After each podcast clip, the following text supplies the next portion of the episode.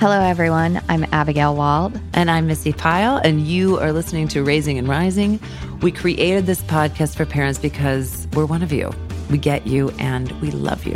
I believe that from the moment that we become a parent, we have a vision of the kind of childhood we want our children to have and a vision of the kind of parent that we want to be. And while we always love our children, we don't always like them or their behavior. We are here to help you reconnect with that original vision of yours and give you the tools to make it your actual reality. Each episode, we talk to parents who feel that they are often getting pushed past their breaking point. We give loving, constructive solutions and new ways of thinking about your everyday parenting problems so you can confidently rise up to the challenge of raising strong willed children who thrive within themselves, within your family, and within the larger world. Welcome back to Raising and Rising. We usually talk with one parent and help them raise and rise. And today, Missi and I, we wanted to be here and sort of have three mothers uh, just come together and just share our feelings um, and and share them as as one way of being part of this conversation for all of you. And we're really interested in hearing what you all have to say. So I'm Abigail Wald, and uh, I work with parents every single day to help them have a, a connected relationship uh, well into the teenage years and to create people who are going to be good contributing members of society. And then my co host is the lovely Missi Pyle. Hi, friends. And then the third mother, we have Michelle Ward with us, uh, who we just did in, uh, her podcast yesterday, and it was a lot of fun. And I'm just thrilled that she's a mom as well. So, Michelle is a neurocriminologist, yes. And uh, do you want to explain to everybody what that means that you do? Sure. So, I study neuroscience, but instead of rats and monkeys, um, we study it on the minds of violent populations, starting with children. You know, m- my dissertation was all on children, twins, age 9 to 11 specifically looking at psychopathy and psychopathic features to understand that. But really, we studied any kind of violent behavior. We, we did it in children so that we could ascertain how much of their brain differences um, were because they'd already, you know, once you start committing crimes, things change. You bring up a really good point, Michelle, that I personally am fascinated by. And I think, you know, our listeners are are wondering as well. And as are as are we, right? Like it just I don't know, just everybody, I think, looking at this situation. By the way, we I don't think we've actually mentioned this. What's on our mind is the prevalence of school shooting, the prevalence of specifically young people becoming mass murderers, right? That's really what we're talking about today is what's happening? Why is this happening?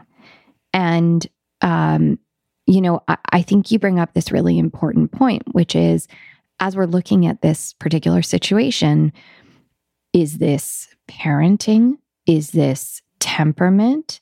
Is this societal? Is this racial? Is it economical, like like socioeconomic, right? So is it socioeconomic? Is it um, you know, uh, are people getting sort of pushed into these lives of crime? Is this a result of bullying? Is this access to guns? Is this a lack of mental health? Um, is this mental illness from birth? Is this acquired mental illness through trauma? You know, these are the questions that I think we need to all be looking at because if we're here to solve this, we have to understand the problem. So, what did you learn in your study of looking at these 9 to 11 year old twins? Well, to be honest, my my study, I got a government grant in about 5 minutes mm. to do this work because Columbine happened. I was in graduate school when Col I just started graduate school when Columbine ha- happened and my grant went right to the top to study violence in children. And um, one thing I want to point out that I think is really important is that, and everyone knows this, but we are the only country for which this for, for whom this is a problem. It has happened in other countries before, but they are one-off events. So it's I think we have to look at it through that lens because mental illness exists absolutely everywhere and we are one of the few countries that actually even treats it. you know, I lived in France and they said, oh, and with mental illness, we tell you to go scream at a tree. I'm like, Right. "Oh, that explains some Which is French people. I've met. Um, Poor tree. but it's I, so I, wait, right. It, I do enjoy the tree screaming, but you know it only gets you so far. So what we've learned from okay, t- pulling it back, a, a larger view is that most violence has a genetic underpinning and a environmental trigger. There are some people for whom violence will never happen, no matter how bad your home life is, no matter no matter what you've witnessed, no matter how much you're abused, you will not become criminal. There are some people, conversely, usually psychopathic individuals who become antisocial psychopaths, and we should dispel this. Psychopathy is not always a bad thing. It's not always a criminal indicator. There's a lot of really successful pro-social psychopaths, but there are certain psychopaths who, if, if for them their goal is to be criminal, there's nothing you can do to stop that unless you know when they're children. What mm-hmm. is a pro social psychopath? They are your hedge fund managers, your leaders of countries. Um, they're your surgeons. They are people who can remove the barriers, the obstacles of stressing uh, about empathy, guilt, remorse, emotion, and just go right for what they're do- trying to do. And hopefully that's pro social. It is not, I'm not saying it's awesome to be a psychopath. I'm not, I'm just trying to elucidate the truth behind it because one out of every hundred people is a psychopath. What's the definition of a psychopath? And is it is it genetic? Are you predisposed to being a psychopath and there's nothing you can do about it? Yeah, sadly, it is. So, def- the definition of a psychopath is somebody with blunted affect. Um, they tend to be impulsive. They're they have all the narcissistic features. But what sets them apart from every other personality disorder is they do not experience guilt, remorse, or empathy. And in brain scans, you can see a difference in their amygdala, a couple areas of the brain where there's a little bit of a difference. So it is, we believe it's inherited in a cluster, a dominant effect, a cluster of genes. At least in my dissertation, that's what we came up with. There's been a lot of studies indicating that it is a genetically inherited um, group of traits. Um, but the, where the environment is so incredibly important, it doesn't matter what what you inherited gene wise. Your environment is what creates the pro-social psychopath versus the antisocial psychopath. Serial killer versus i don't know a free climber you know free climber who's a surgeon on the side. That's usually there's a high iq associated with psychopathy as well so success is not too hard for them. And i should say school shooters um, aren't generally that profile. Okay, you just said something very, very surprising to me, which is that most school shooters are not antisocial psychopaths. No, they're antisocial, indeed, but they're not necessarily psychopaths. There haven't been quite enough of them to really create an accurate profile, but they do have some things in common. And by definition, of course, you could say they lack guilt and remorse because they're able to, you know, shoot innocent people, but they don't necessarily have the exact profile of a psychopath. So, when you say they don't lack guilt and remorse, here's a question I'm going to ask something that might seem really stupid, but don't you have guilt and remorse after the fact? And so, if they haven't done something like this before, like, does guilt and remorse travel backwards where, like, I know I'm going to have such guilt and remorse. I won't do this. Like, isn't that, isn't guilt and remorse different from being able to have a prefrontal cortex that can know what I'm going to feel? I mean, do you understand my question? and empathy are things we experience now little kids toddlers are the most selfish little beasts on the planet but you show them a video of someone else being hurt you show them um, an animal being hurt and they can cry they feel it empathy starts it it's not you don't see it in the toddlers but they have opportunities to experience or not experience remorse, guilt, and empathy well before they're committing crimes. So when I would have my nine year olds in the room, we talk about, you know, an incident when their twin got hurt or when their mom got hurt or, and they laugh. You know, we didn't have that. We had thousands and thousands of children. And so we had to just use the, the psychopaths we could find through there. And it i mean it, they're very different. They're very different from typical children. And if and in these profiles of these school shooters if their parents or caregivers or self-reports indicate that they have not throughout time felt empathy then they're going to look a little bit more like a psychopath. But it doesn't just one, you don't go from being a normal, empathetic person to one day not having it anymore and, and call, be called a psychopath. And you're saying that looking at the profile of school shooters so far, we are not seeing that these children are kids who did not have any remorse up until now. I have not I have not gone over all the interviews often they're dead, but no one, none of the researchers I have read about or read the studies, none of them has said that these are psychopaths who are starting their criminal behavior young. It's it doesn't look like that. They're more there's a, there's mental illness there. There's a lot of depression, and a lot of them have a common thread where they've been recently rejected or gone through something very emotional and they felt rejected. A lot of them feel unseen and so if now they are names, they live in infamy, right? And right. don't a lot of them also have ideations? Yeah. I've seen it. I've definitely read about it. When you're lost, when your identity is really murky, you you can see this in younger people. You can they can get into the whole like reading the Turner Diaries. Um, it's a story. It's like a Bible for neo Nazis and it just kind of outlines why you know the white man is better and what, what you do for the white person. It's it's a series it's fiction and it's didactic teaching why why the white race is why white men are most important and most evolved. And you know it's it's it's written by a neo-nazi. It's written by one of the worst racists ever yeah, I met his son, who was one of the most damaged people I've ever talked to.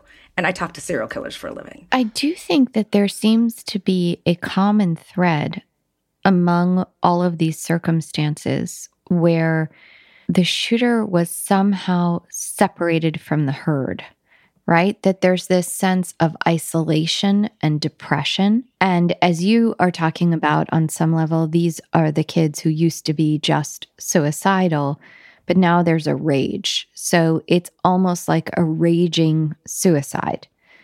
And there's a loudness to it.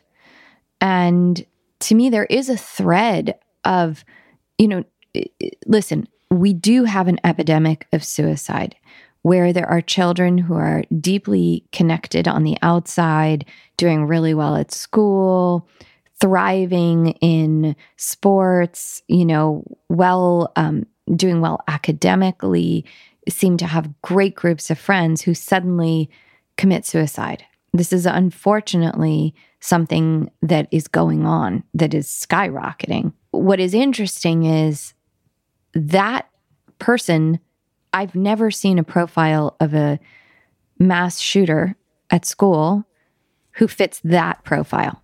No. It's not though, it's not that surprise suicide person. It's that dejected, as you said, isolated, often precipitated by a very recent trauma, like usually losing a relationship or just feeling unseen. I mean, that's what we I keep reading over and over again is that um, rejection and then a recent trauma and and a depressive style to begin with.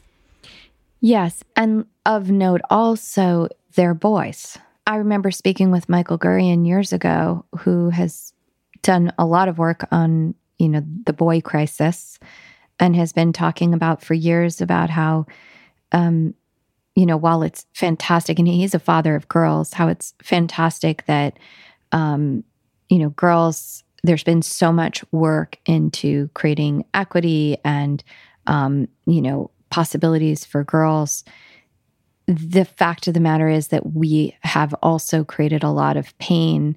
And and this is a very complex subject. And i know you know michael himself has certainly taken a lot of hate for focusing on boys uh, because it feels like are you kidding? You're going to worry about white boys. Um, which i you know i certainly understand. And yeah this is why we need to worry about white boys because this is a problem. And it's it's not um not to the exclusion of anything else. We're all connected. And so, you know, when we're looking at this and we're saying 95% of these people are white boys, why is that? Is, is it because they're white? No, there's plenty of white people who aren't going around killing people. Is it because they're boys? No, there's plenty of boys who aren't going around killing people.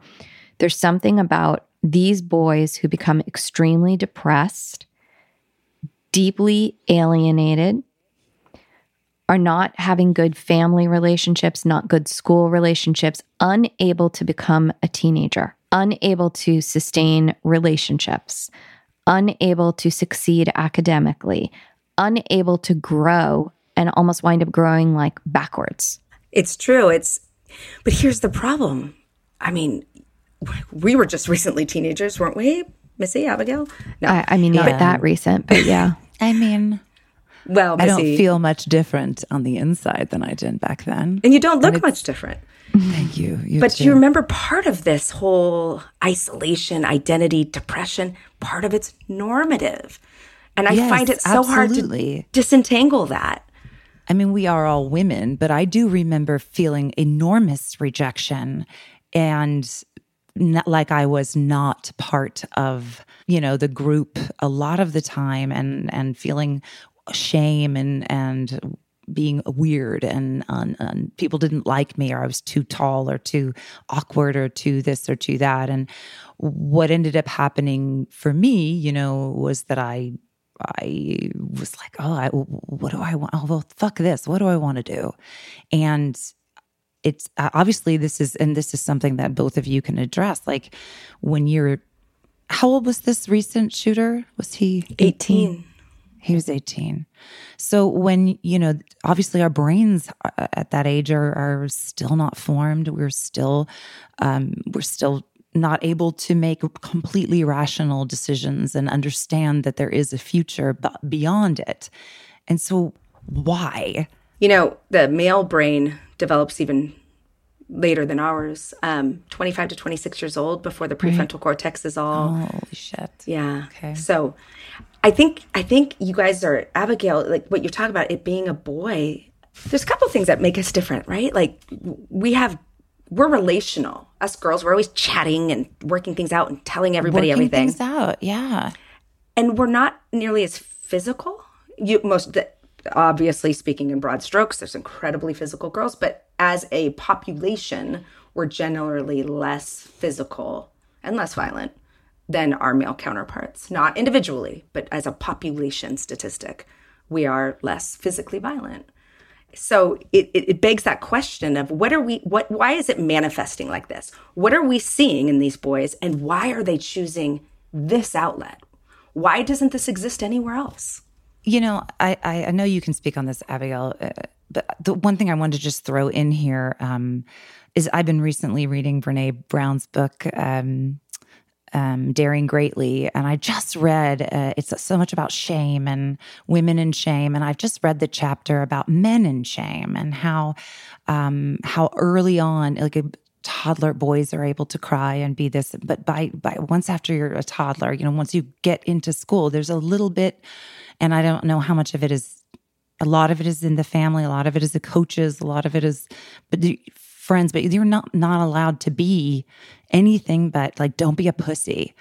You know, go either go out and steamroll or don't. And so I don't think that they're able to talk to each other. I think that I think you're right about this. Like, you know, we girls are have had a wonderful few decades where we've been able to keep the qualities that we have that make us fucking awesome, you know, like relating to each other and talking it out and da da. da. But in addition, we've also been able to um, have some more masculine qualities and and be seen as more equals. But I don't think that men or boys have been able to and and some some some families, yes, and in some schools, and, and, yes, in friend groups, but I think there's still a lot of the country where the fathers are shut the fuck down. They're so, I mean, and and the men and the so the boys are kind of in that place too. I, you know, it's an interesting conversation because I also see a whole other side of this problem, which um, is almost the opposite, which is that there is this glorification as well, though, of, you know, what is you know, and again, this gets very complicated very quickly. And I, I want to make a statement, which is to say that not everyone um, feels in their body that gender is the correct construct for them. Okay. Um, and, and I really want to deeply uh, acknowledge that, that there are some people who are non binary, some people who are going to feel um, they're actually, you know, not in the proper gender on the outside. Yes. Um, and so there, there's going to be gender dysmorphia for some people, or simply a very clear expression that they actually identify across the divide, so to speak. And yet, I also do want to say that I think there is a reality to the differences. Again, if you look at brain scans, there are different ways that our brains develop from a typical, right? And approximately 80% of the brain scans apparently show these differences. And so, you know, uh, from a typical perspective, a female brain is going to be more verbal and, yes, less physical and, you know, more mirror neurons and, you know, more, em- that means more empathy, right? And um, all sorts of things. And actually, I would argue, Missi, that one of the things is is we're not making enough room for boys to be boys. That we've made it wrong for boys to be boys. And and and I want to be very clear again, not all boys are going to express that way, not all girls are going to express that way, but there is a culture of shame around being a boy who doesn't want to talk about your feelings, who doesn't want to be vulnerable, who isn't maybe that verbal. And that, you know, this idea that like all boys should be able to cry. Sure, of course. Yes, absolutely. And all boys should also be able to not cry if they don't want to cry, just as all girls should. And the way that this comes in is that you you get something um, that's known as the preschool to prison pipeline which is a child enters preschool and they're very physical. They can't sit down. Um, and again, we have to look at the prevalence of ADHD. We have to look at what's going into that. We have to look at, you know, the world is very changed. Even our nutrition, the amount of nutrition that we're getting, um, you know, the lack of fish that we're eating. I mean, there's there's so many different areas uh, that affect our brain, the myelination, our gut, there's just, you know, we all have Roundup, glyphosate in our bodies now. Okay. We, the idea that these things aren't affecting our body and our brain, we now know there's a gut blood brain barrier um, that we absolutely need to be addressing from a health perspective. So there's so many different factors going in. So now you've got a little boy. Typically, it's a boy. If you go into any preschool classroom, it's typically a boy. Sometimes there will be a girl like this for sure but it is typically a boy. And you ask the preschool teachers and you say, Who gives you the most trouble? Okay. Typically, there will be a couple of boys who can't sit down. They can't stop moving. They're like talking with their hands, is what it's called. And they get in trouble. They get sent home and they get kicked out of school and they don't get dealt with. They don't get understood. They don't get helped. They get marginalized. And it starts there because now the parent is out of work. And now the parent can't work because they can't get their kid into school. And then they get them in another school. And now the parent is saying, don't do anything today because you can't get kicked out. I can't handle this. And now the parent child relationship is getting ruptured. And sometimes they're in court with another parent that they're already breaking up with. And now they have to prove, oh my gosh, I can't keep my child in court. Now it's showing up that I'm a bad parent. And so all of this stress is happening. The schools can't handle it because they're underfunded and the teachers are unprepared for this. They don't know how to help help the boys actually succeed. And now we've got a lot of boys, especially boys, failing out of school. And I'm talking preschool. This is an absolute epidemic. Now, if you have the finances to be able to handle this, if you can homeschool, if you've got the education to be able to handle it, a job structure, a family structure, the economics, maybe you make it through that you're missing any of those things, you're screwed. Yes. I I hear you and I do think I mean so to me that's that's a huge issue there's also another component to that, which is that as a nation, and I know I see this happening in other nations as well, we are so divided on like what you just said before that about like that you know boys should be able to cry or choose not to cry. So we're seeing so much friction and so much anger toward allow you know allowing this idea of you know non-binary people. I don't it, i think there's a huge reaction to that. And it's becoming impossible to just to have a conversation. And i i wonder how that's affecting the children as well yeah. You know that that like they see the grown-ups being like you this person is a fucking idiot and this person's you know i mean? Everyone is like there's no chance for us to even have a minute to think about what you're thinking about. Like i i love to hear other people's ideas and to be able to be told uh, you know what you're thinking. And if we can kind of actually listen to each other without immediately being like you're well you're a fucking idiot because you have all this and and so much they're they've grown up these kids are now grown up on the internet and where a lot of people what is the, the troll culture of which just yeah. is just the worst thing you can think of to say to somebody and i think I think we've gotten so cruel and so angry that yeah. that I think that that could be also the underlying sort of just like I mean I know I feel it I think we all kind of just feel this rage well I think we don't have the ability anymore to hold opposites we right. don't know how to hold two things at once. That there actually can be a difference between boys and girls, and that some people aren't going to identify with either one of those. And we do just as much harm when we say there is no gender reality at all. There's no reality to it. It's just as harmful, I think, personally, to say that as it is to say you have to be whatever your physical body is expressing itself as.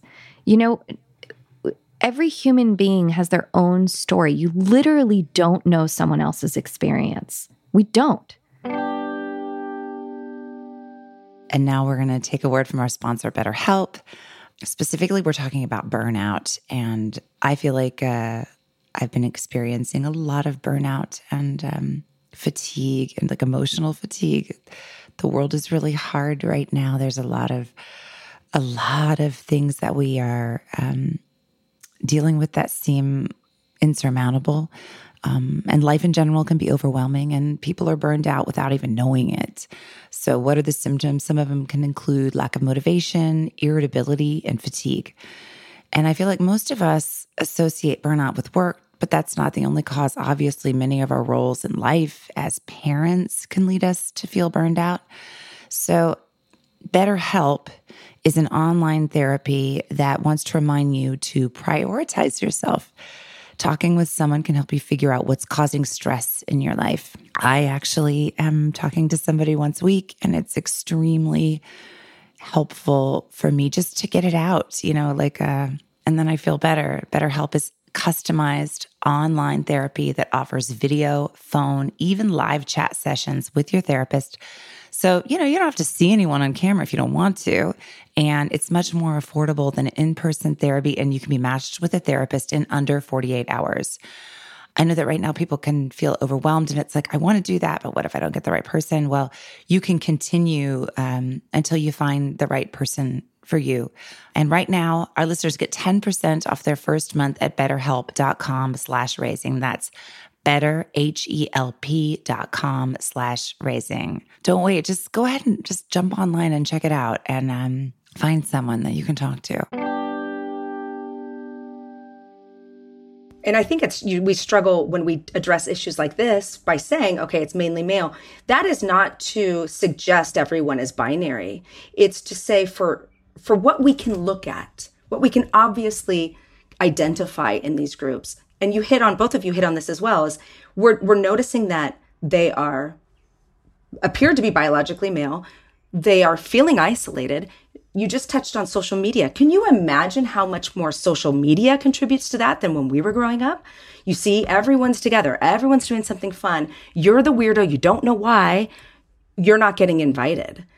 So it's it's I, I know what you're saying like this whole hesitation to talk about things in terms of sex but we can say it like you say it can be true. All of the research we've done for centuries is going to go out the door if we cannot divide or appreciate that some sex differences exist. They do. They just do. And not everybody identifies with those groups. And not any not on like some of that's biological too. You take a fetus a male a fetus with an x and a y and you bathe it in a hormone called CAH you're going to get a, a very different child, a child with traits that are opposite of what their biological sex is. A lot of this non binary, a lot of this identification is biological. Yeah. It is. And, and that's a shame that people assume it's psychological, but it's not. Can you help me understand what you just said? The hormone, uh, bathing a hormone, and there there are women they studied who, for one reason or another, were exposed to extreme levels of CAH that, for one reason or another, I don't remember the circumstances, but these women pregnant were exposed oh, to too much of it. Okay. And the the outcome is the biologically female children, I believe, took on more male traits and vice versa. So my wow. suggestion was just that I don't know much about um, gender differences, gender fluidity, non-binary. I don't know much about it, but I do cringe when people talk about it being a psych- solely a psychological um, phenomenon or issue or gender identity because I believe some of it does occur naturally in biology that you are not yeah, necessarily. It's also in the, the animal kingdom. It's not just humans, right? So we know this that it is a naturally occurring biological phenomenon. And, you know, I think it's high time that we make room for that among humans. And we can also take a look and go, there is a different kind of male experience for some people. And the people who so far are doing these shootings are male. And we need to be able to look at that and go, why? What is happening specifically for these males that and and, and I do think, you know, talk about Brene Brown, right? It part of it is this glorification of what is that toxic male world, right? So this glorification of a gun world, um, you know, certainly, you know, FPS video games, right? We're, we're glorifying that. And yet, again, there's millions and millions and millions of people playing that and very few people acting upon it. And there's plenty of people who have guns and very few people going around mass shooting. So that also becomes a problem do we say, well, the problem is the video games? Well, the problem is the guns? Okay, well, do we say that the problem isn't that? Like, the reality is, and I defy any of you who have an angry child or an angry toddler, would you put a knife next to them? No. Every parent knows that if your child starts screaming hysterically and going after their sibling, and there happens to be a sharp knife on the table, you'd probably subtly move that how dare you subtly move that and yet be unwilling to put a law in place? Right? Why do you do it? Why do you do it in your home? Because you know. Because in the moment of rage, when a person is not thinking, if I can have easy access to a weapon or I don't have easy access to it, and it doesn't have to be a knife, it could be a fucking wooden toy car. You take it out of the toddler's hand because you know they're going to beat you with it because they're not thinking. You take it out of the 10 year old's hand because you know they're going after their sibling and they're not thinking. But somehow we're like, no, you have to be able to allow them a gun, which is a whole other level. On a legal level, the Second Amendment is only being looked at partially. Like you have the right to bear arms, but for what purpose? Right? For uh, what is it? A well regulated militia. Militia like yes. a musket. And there was this, uh, I'm trying to remember the name. Do either of you know of the Supreme Court ruling that happened? I think it was in 2008 yeah. about the Second Amendment. And it, it, it changed the idea from it being a militia to a personal protection. Correct. Which it was never meant to be personal protection. And yep. then, then, then the NRA sort of just ran with it. And what, what I think is making everybody fucking crazy is this idea that 90% of people want I mean, now we're going into gun laws, if that's okay for one second. I'd love to discuss of- this. Well, 90% of the, the uh, uh, American population is like, yes, stricter gun laws. Yes, background, universal background checks. Yes, me, you know, uh, screenings for mental health. Yes, yes, yes. But it gets stalled in Congress. I mean, not in Congress, in, in the Senate because of, well, I'm sure both, but because of the power, the lobbyists, the money that the NRA is like what's going on at the NRA? Like what it's it, didn't you say this, Michelle, that it has to the change has to come from within the NRA. We need to be fucking putting pressure on them.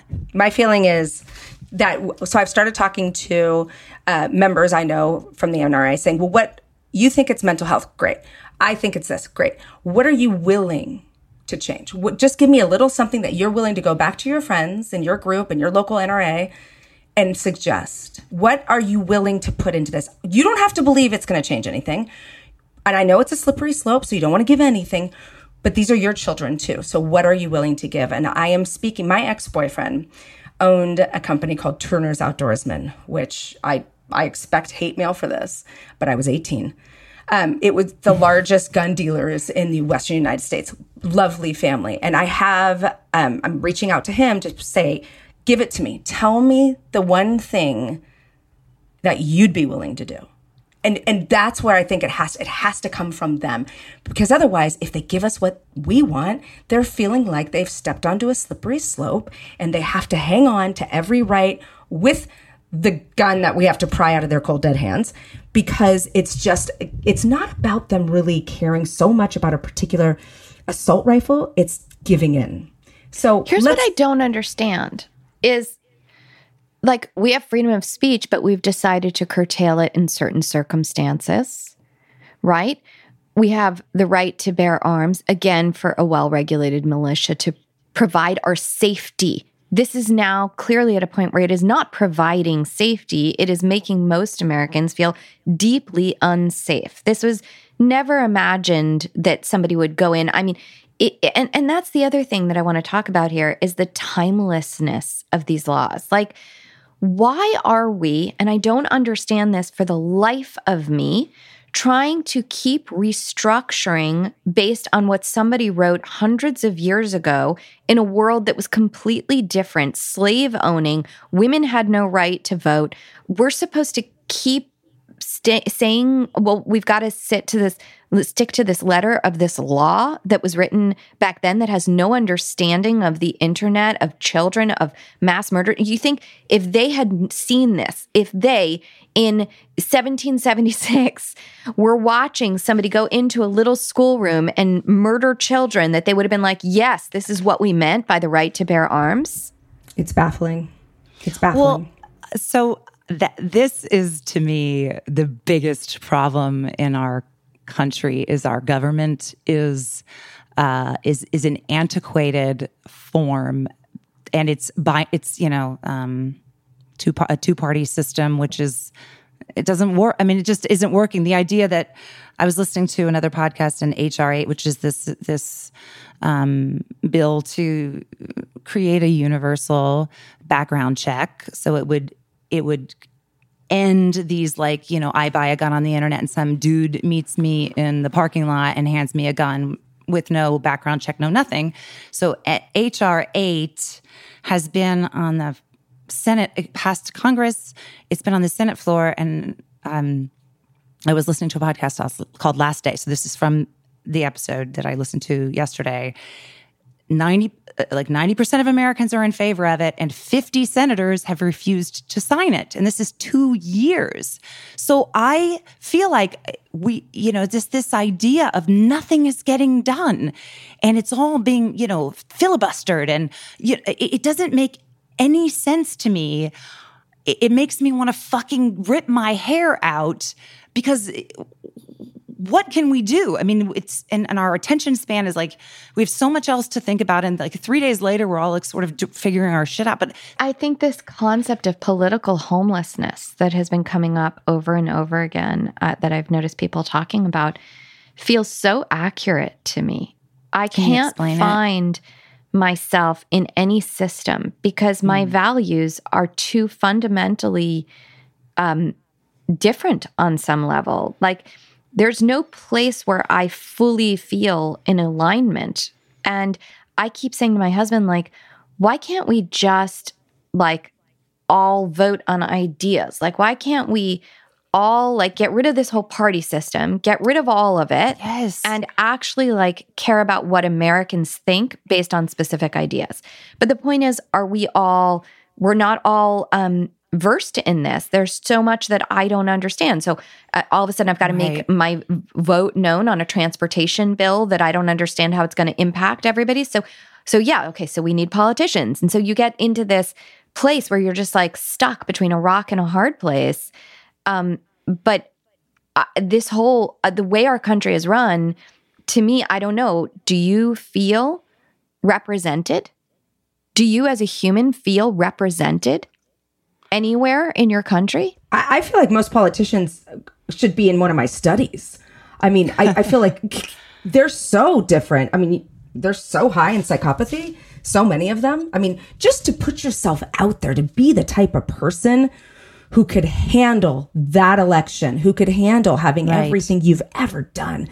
Being a politician in and of itself, of course, I think a lot of them go in because they do want to represent us. They do share our ideals, but those get weeded out, right? what you just said like i i am a very empathetic person. I'm highly sensitive to a fault.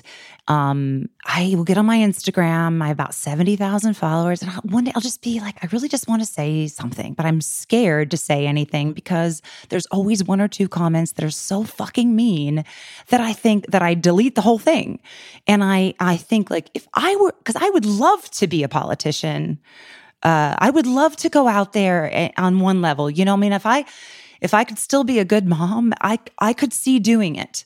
I could see stomaching a lot of the pain and the misery that's going on in the world, but I cannot stomach the personal punching at you constantly, like the way that it's so dirty and so messy and so mean spirited, the way that like somebody comes in and it's like the politics of just exposing their flaws so that they're out. Well, that's the thing I was going to talk about is I think the problem is I really do feel like we're all this like dysfunctional family. Like it feels to me like most of America feels like children of a really horrible divorce. Like we're all sitting here, we can't pick sides. We feel horrified. You feel so helpless. You're just watching, you know, your quote Right. unquote parents fight and neither side feels clean and you just kind of go I- i don't know i guess i'm just going to wait this out till i can escape and i'm 18 you know I, I really feel like we are all traumatized and or so many of us you know there are some people fighting very distinctly for one parent or the other but i think so many of us are caught in the middle and there is this tremendous learned helplessness and this panic and just like well i hope it's not me I hope it's not me that gets shot. I hope it's not my kid that commits suicide. I hope it's not, you know, and I say this and it's like horrifying. Yeah, it's horrifying. It's horrifying. After Sandy Hook, I could not eat for days. I just remember thinking every time I would open the refrigerator, I was like, I can't bear to eat.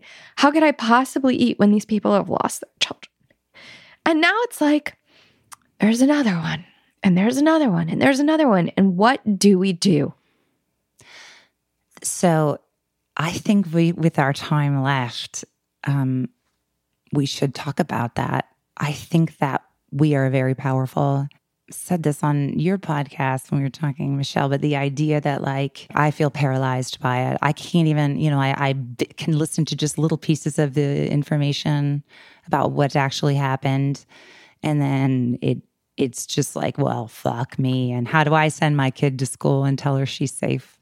So, what what do we do? And I know we don't have like a list of resources here, but we do have Google and we do have and I do think I was what I was saying as I said on your podcast was the idea that like whatever you think the issue is, there are many sides to it, and every side of it needs action, and it needs our action. What you said um, earlier, Abigail, um, about these kids, these the preschool to prison track is was really like almost I almost couldn't listen to it because I was like, well, I don't know how you fix that. But um, if if that is where you think you can help or want to help, like figure out a way to to be in that. If that speaks to you, if that if you have friends or family or children that are in that arena, you know, like let's let's just let's bring some light to it. Let's take the shame off of it if you think it's about gun control, you know, there's so many uh, different areas. There's also billion dollar corporations who have a lot of money to give, and we can reach out to them. And I think a lot of a lot of a lot of organizations are doing something about it.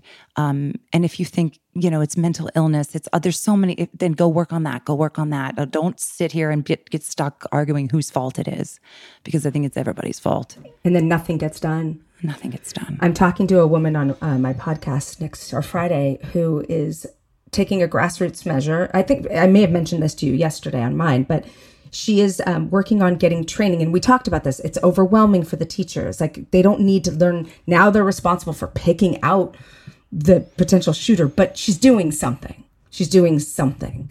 And I think that point is really, it's, it's really poignant. It's, you know it's i i study crime for a living. I've seen everything there is to see. I still have not read one article about this Uvalde killing. I cannot look at one little face.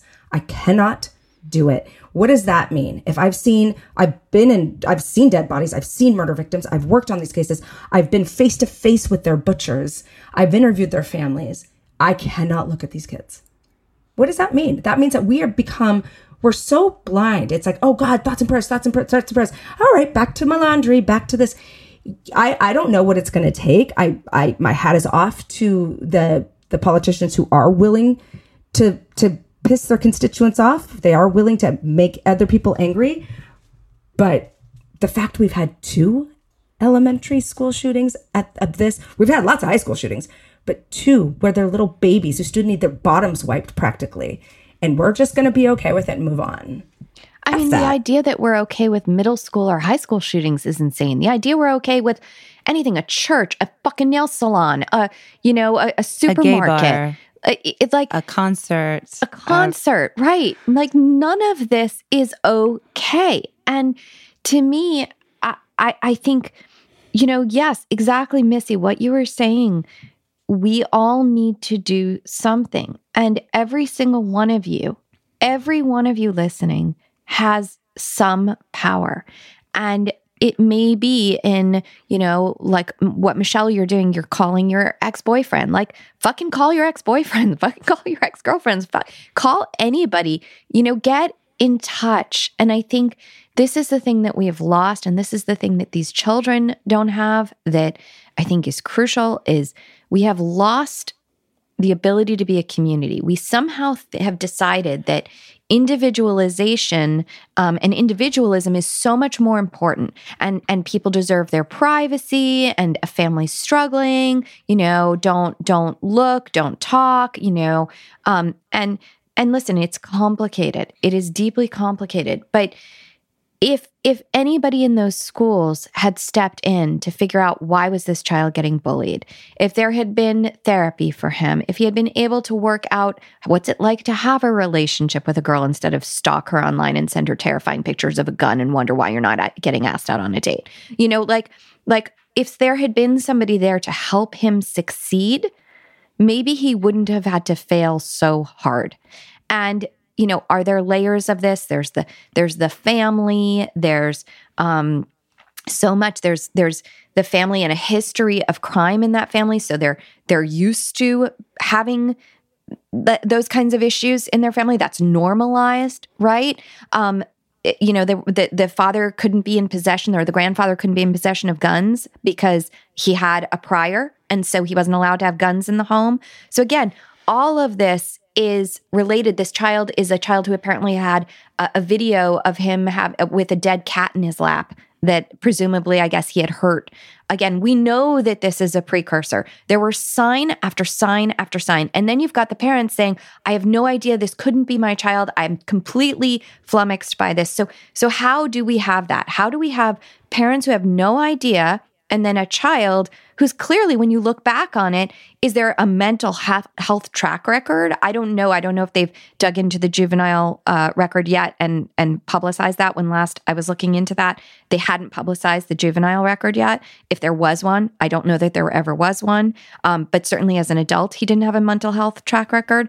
Um, but but you know, if, even in the face of that not being there, there were signs there were signs, absolutely. If you had asked any one of those kids, like a couple months earlier, who's the kid you think would be most likely to do this? I bet you a good percentage of those kids would have said that kid. Okay. So, how do we do this? Because we certainly don't want to create witch hunts or we're just asking kids. And yet we also need to, as communities, step up and go, I know this kid is in trouble. I know this family's in trouble. How do we get them help without persecuting them? How do we get them help without making them wrong? How do we get them help without terrifying them? You know, what if, eh, you know, people are, are, eh, whatever, there's something else going on. They have a prior conviction. Maybe they're not legal immigrants in certain cases. Like, how do we help people without terrifying them? How do we help people without terrifying them that we're going to take away their kids? Or maybe sometimes we need to. I mean, I, these are huge, giant questions that don't have easy answers. And I'm not pretending they do. But every single one of us has some place in that we can make some movement, whether that's just, hey, maybe we should have a grade wide get together and notice who never shows up. Maybe we should bring food over. Maybe we should go check in on those parents and just like check in, give them somebody to talk to. Maybe we should, you know, I don't know, it, it like figure out, like instead of just looking at people and watching them fall, because when, when they fall, some of them are going to come back and say, fuck you. Yep. What what you just hit on something that I've never thought of, and I had not thought this through. But what do you ladies think of this? What if what if there's programs built into school like we had one in high school called bridge and it's like anyone who's having struggles comes in they have peer we, we talk about it as peers what if there's that set up in the school already that there's just there are groups of, of, of kids who are on this bridge this kind of like just friend counselors peer counselors you go anytime and this might not work, but just hear it out. What if anonymously, once a month, everyone fills that exact question out? Like, who do you think's struggling? Who do you think could use a friend? Who do you who you maybe a little afraid of? Who have you seen put up something a little dangerous or weird on social media? Anonymous stays anonymous. And but when they're going through whatever system that they have put in place to help kids, that maybe there's a little bit of, you know, someone someone's paying attention to that kid now. Not a winch hunt, not contacting their parents, but just been beyond notice. Pay a little bit more attention and I maybe love, provide some help. I love help. that idea. And the the other side of this is we need people who are trained in helping people who are falling. Mm. Right? That's huge because otherwise it does just become a witch hunt or it becomes punitive, which has the exact opposite reaction. I mean, this is the work that I do, right? Is I help parents who have kids who are struggling and I help them turn it around because what happens, and this is a very critical piece of this. So, when we're talking about preschool to prison pipeline, okay, and this is a crucial thing for parents to understand. So, even if you're only going to help in your own families, okay, because we, we sit here and we're like, oh, is my child going to, God forbid, get targeted? What if our child is the child targeting? Okay. What if you have a child who falls through? And believe me, no parent is above this. Okay. Children can go really deep, really dark. All right. That's just a reality. And, you know, even wonderful parents, again, like we talked about with suicide, there are families that are super close and all of a sudden it's just out of nowhere. That our kids, as they get older, as they're teenagers, they are engaged in a world that you can't know everything they're doing. It's not possible. And I speak as two teenagers, as a mother who's deeply involved. Okay. You can't. There comes a point where they have their own life. You don't you don't know what your spouse or co-parent is doing all the time either, by the way. Like if people want to have a private life, they will, right? So the reality is we have a lot of work to do, just like we talked about on your podcast, right, Michelle? And for those of you who haven't listened to the to how not to raise a serial killer, uh, the episode that we all did on Michelle's podcast, um, definitely that is also part of this conversation the zero to three and making sure we zero in on those years. But but a big piece of this is that parenting is a political act, and we don't talk about it that way. But parenting, in and of itself, is a political act. So if you are a parent, you have a say in how you're helping your child process, in helping make sure that you aren't just using punitive systems because children who are, again, maybe this one in a hundred, right? Who's pathological, but we have kids who are just demand avoidant temperaments. We have kids who are strong willed. We have kids who are highly sensitive. And all of those children are not going to do well with a punitive setup. So, kids who are very neuronormative do better. You tell them, I don't like that, and they go, oh, sorry, and they fix it. But I can tell you from personal experience as a mother of a child who's very strong willed and another child who is highly sensitive, my kids don't run that way. And if I had maintained that kind of parenting, I would not have a line in to my 15 year old. There's no way, right?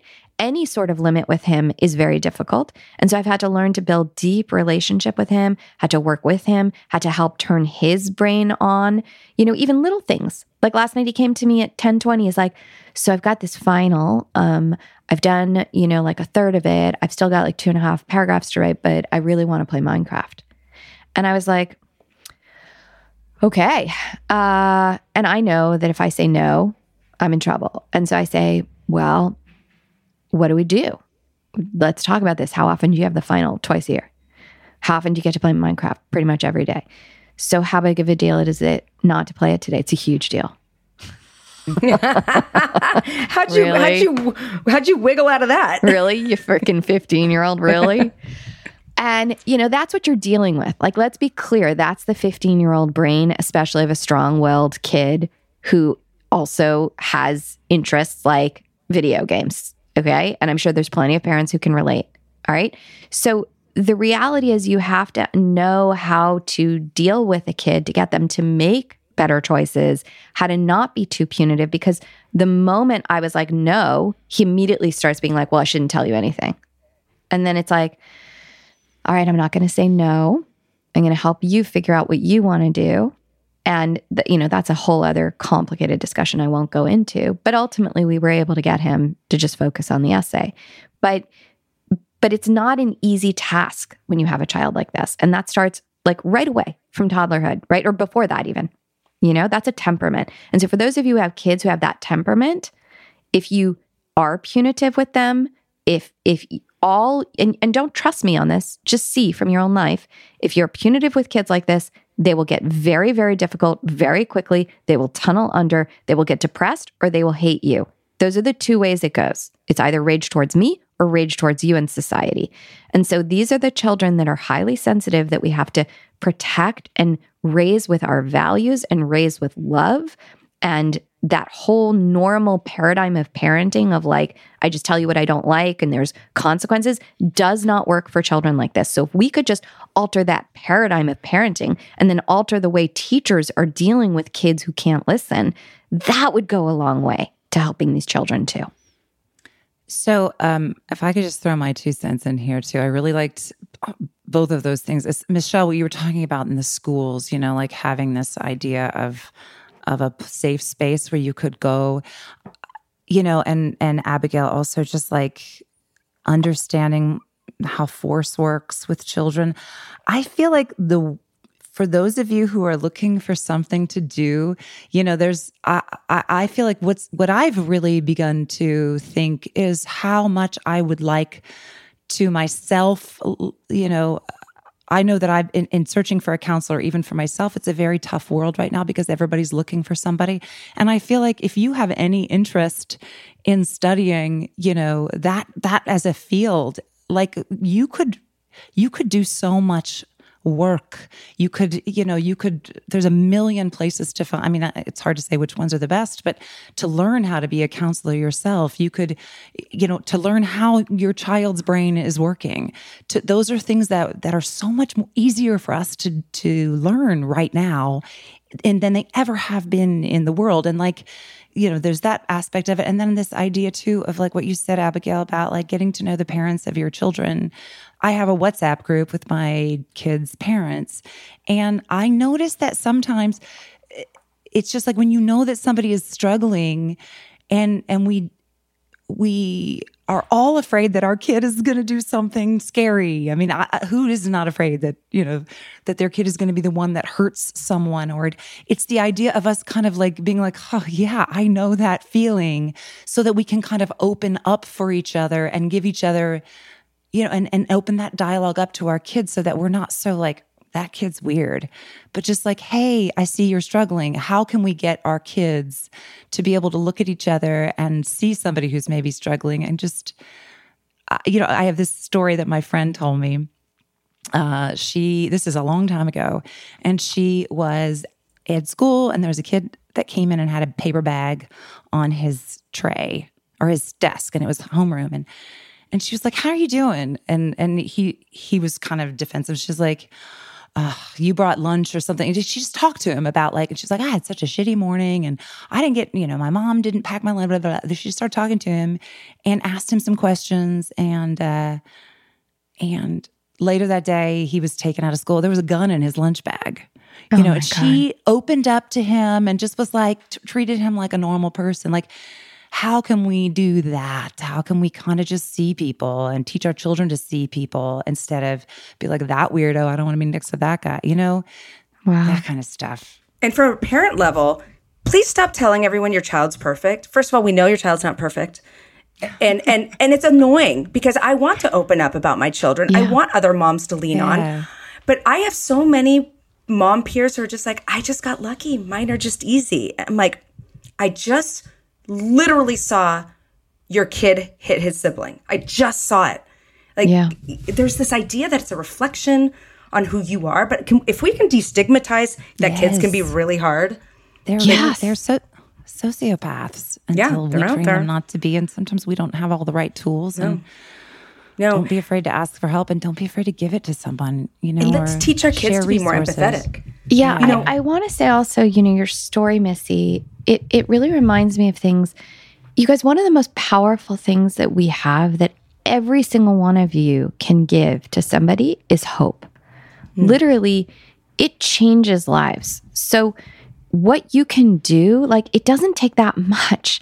Like, it, it, the thing is, is when people have hope, they're not going to go off and kill people because they actually have something to hope for for themselves. It, it creates a future event horizon. But if you've had nothing but shit and you feel like your life is never going to go anywhere good, it's much easier if you have access to a gun and you've got other stuff going on to be able to go, fuck it. All right. But if you actually have hope, if you, if somebody had come up to this child, let's say, I don't know, a month before, and uh, been able to help him, like, I don't know, apply for a job that he was interested in, or figure out that he's brilliant with whatever, and we're going to train you to be so great at this, or, you know, a relationship that had bloomed, somebody's much less likely to hurt people. And that's the thing is like, it's not about singling people out and making them feel bad for who they are. It's actually about giving hope and giving opportunity to people. Because when people have hope and opportunity, they don't go around hurting people. So, who can you give hope to? Who can you give opportunity to? Right? Well, who do you who do you notice that you just kind of ignore and give them a little attention? Yeah. Hi, how you doing? Oh, I like your jacket. What made you choose to do your I don't know, you know, just attention. And kids can learn that. Kids can yeah. learn to like look for a lonely friend. They're much better at it when they're younger than when they're teenagers. But yeah, you know, that's true. I, I a quick anecdote similar to your story, Missi. There are moments that change outcomes like that. Um, I've heard a suicide victim say that he said, "If no one smiles at me today or nobody talks to me, I'm doing it." Uh, the beginning of the pandemic, my children and I were on a walk with some friends. We said goodbye to our friends. We're crossing a bridge, and I've got my dog and my my he was seven and she was nine or six and eight and there's a man sitting on the bridge about to jump. Wow. and i'm like okay big decision to make right now. I've got my tiny children but this man's going to jump. And cars are just going joggers are just jogging.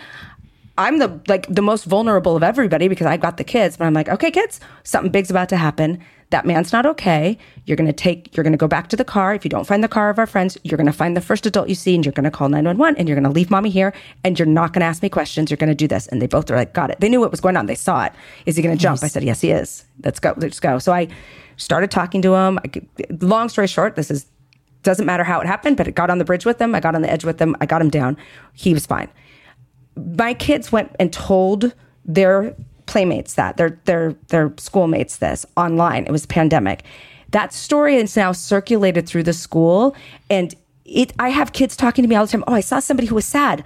Oh, oh, you know, Charlotte's mom. I saw somebody who was sad, and I talked to them. I, I was worried they would kill themselves. I didn't mean for it to go viral that way in the school, but it, uh, to watch them see like they felt heroic. They felt like they could help somebody. Wow. Can we empower children that way? You know, to to look for in each other. I think it's so important. And again, we had this conversation on your podcast. And again, I just really want to encourage you guys to go check out that discussion. Um, but the the thing that is so important is to know that we are capable. You don't have to have a degree. You don't have to be a federal employee. Like, yeah. we've already, as Missi talked about, been severely let down by people that we've hired to represent us who are not representing us. And we can't allow ourselves to mean that that is, you know, allow that to mean that we are entirely powerless, right? We have to do something, and there are things we can each do. Uh, and then just what's what's one step that you can take? You know what it is, or you'll find it or just ask for guidance. Yeah. And, and whatever you shown. do, like maybe you develop apps, develop an app that helps, right? Like whatever your job is, you are a hairstylist, talk to your people. It's a great place to talk to people. Yeah. They open up. And smile at someone who looks like they could use it.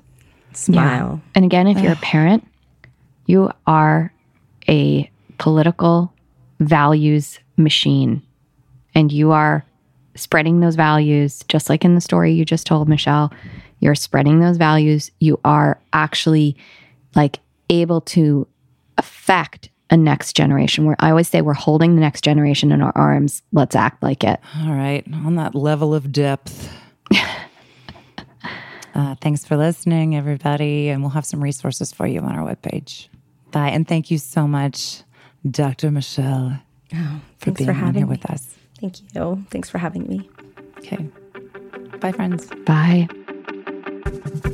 Hey, everybody, we just want to thank you so much for listening. And we hope that we've helped you in some way and that you've really enjoyed this conversation. If you or someone you know is struggling with a parenting problem, contact us using our online form at raisingandrising.co. That's raisingandrising.co. Or message us on Instagram at raising and rising with your most frustrating parenting questions. We want to help make it better. And if you liked our discussion, make sure to subscribe to Raising and Rising on Apple Podcasts, Spotify, or wherever you get your podcasts so that you don't miss an episode. And hey, give us an amazing rating because you know you loved it. And for those of you feeling inspired by this parenting conversation, check out motherflippingawesome.com slash help for a way to hop on a call with me and have a conversation about your family. See you next week.